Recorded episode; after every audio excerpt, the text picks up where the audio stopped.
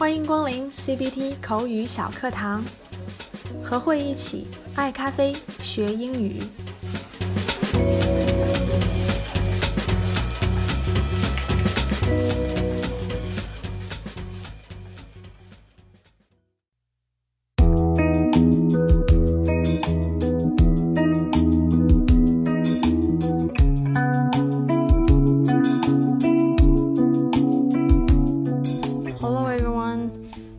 CBT 口语小课堂的时间了。前阵子会在网上看到一篇文章，标题叫做 “Brewing Coffee Without a Grinder”。Brewing coffee，冲煮咖啡。With with 有很多种意思，和什么什么在一起，具有什么什么。那么 without 很明显就是 with 的反面，不和什么什么在一起，没有什么什么。Grinder，研磨器，磨豆机。Brewing coffee without a grinder，不用磨豆机来制作一杯咖啡。它的意思其实就是没有磨豆机也能做咖啡。那刚看到这一个标题呢，会一头雾水。没有磨豆机要怎么做咖啡呢？难道是用像捣蒜器那样的工具去捣碎它吗？再不然干嚼？哎，先别猜了，我呀还是先好好看看这篇文章主要讲什么。我是在一个美国的咖啡烘焙商的网站上看见这篇文章的。这个烘焙商在美国的 Louisville, Kentucky，肯塔基州最大的城市路易斯维尔市。根据这个烘焙商网站的简介呢，他们给很多的咖啡店、商店、办公室还有餐厅供货，也获得过一些奖项。至于是什么奖呢？我没有去深究。总之可以明确，这是一个专业的咖啡商的网站。这篇文章没有署名，看起来呢应该是老板本人或者是公司的骨干技术人员写的。开篇，作者表达了自己对于咖啡豆研磨这件事情的看法。他认为研磨咖啡豆会对咖啡的风味造成破坏。一是研磨时的温度会对已经烘焙好的咖啡进行二次加温，加速氧化的过程；二是研磨不均啊，会造成萃取时的不平衡。那即使世界上最好的研磨机，也不能百分之百的确保研磨出来的每一颗咖啡粉都是一样粗细的。接着呢，作者引出了他们在工作室里进行的一次不研磨就直接进行冲煮的一个实验。他给出了他的配方以及他们自己试喝之后的评价。他写道：“我们真的不知作何感想。我连做了三口，然后直跺脚，并且大喊‘哇哦’，就好像我橄榄球比赛啊触地得了六分一样。嗯。”看完我也蠢蠢欲动，想要试一试了。说做就做，我们先来捋一遍作者原来的配方。首先，ingredients and equipment，原料和器具。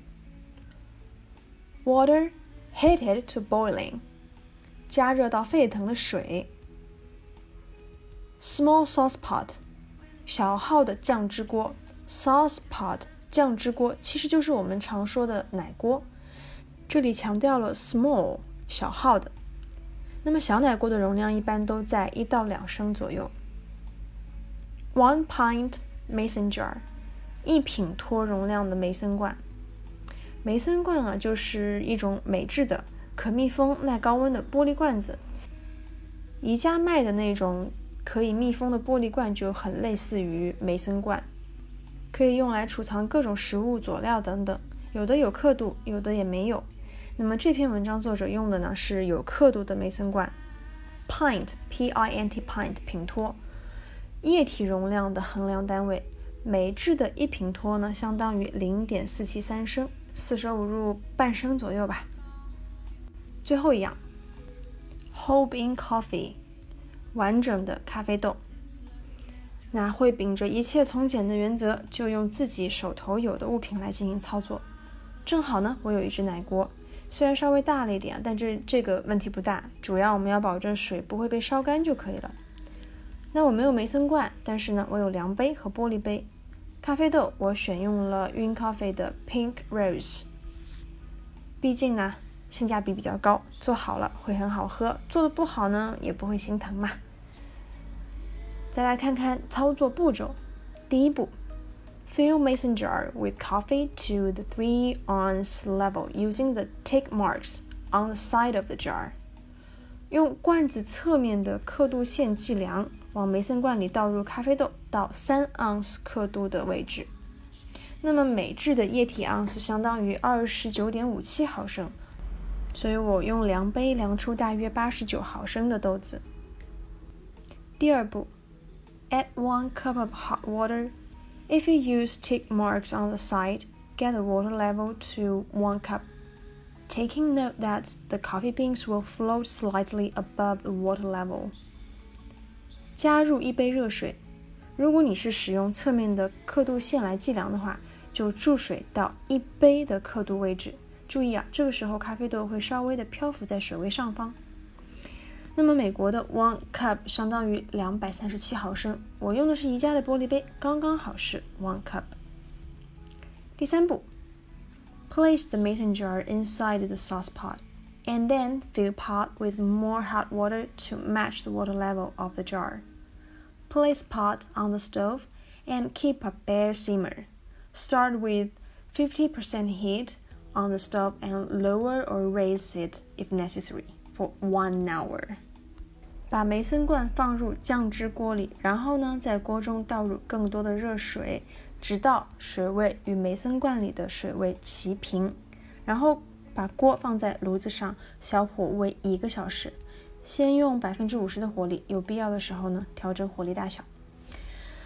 看到这里，我真的震惊了，居然要一个小时，没办法，照做。第四步，carefully remove jar from water using tongs or towel, then slowly pour brewed coffee into a cup, leaving the span and now much darker beans behind。用夹子或者毛巾小心的将罐子从水里面取出来，然后呢，把煮好的咖啡慢慢的倒入杯子里。把煮过的咖啡豆留下。那现在这些煮过的咖啡豆颜色会变得更深了。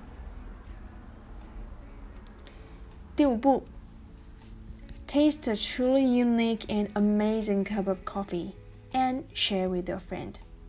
品尝真正独特而令人惊叹的咖啡，并且和朋友分享。这个作者的评价是真的已经很高了，他用到了 unique 和 amazing 这样的词。